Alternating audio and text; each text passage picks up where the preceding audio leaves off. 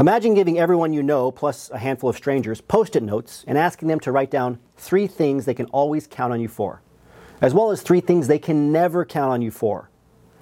What are the people you know best going to write? What are the people you barely know going to write? The sum pattern of their answers is a strong indication of your professional brand, or how you will come off to employers prior to being hired and certainly after being hired. You could take the above exercise a step further, and I recommend you do, by asking different questions to tease out exactly how people see you. You could ask, what 3 traits describe me best? What did you think of me when we first met? How has this changed over time? What made it change? The key to understanding your current professional brand is understanding how you come across to others holistically.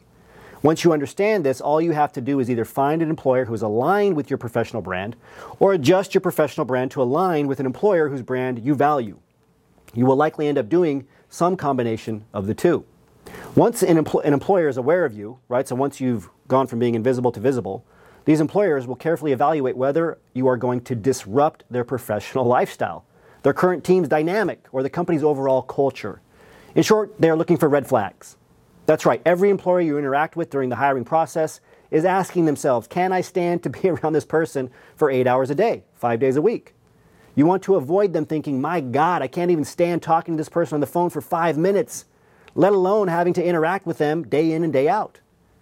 If you come across as overly awkward or arrogant, defensive, boring, or negative, what does that say to your potential employer? Even if you're not that way, are you coming across that way?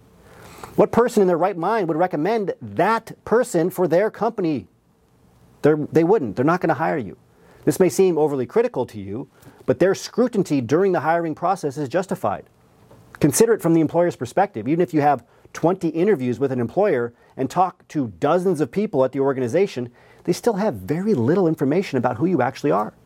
Employers can't try you out full-time, certainly not for PhD-level positions, and certainly not for months to see who you really are. It would be too disruptive to their current team members and the company culture, not to mention the legal and administrative complications. Instead, employers must carefully evaluate your candidacy and make certain you will not have a negative impact on them. They must also, and this is good news, go into the hiring process with positive intent. The intent must be to hire you, train you, and keep you on for years to come. There's no way around it. So you must start considering yourself from the employer's perspective, because no employer will sacrifice their job or their team or their company for the sake of you. This takes us to the end of today's transition report. Remember your value as a PhD and start thinking and acting like a successful industry professional.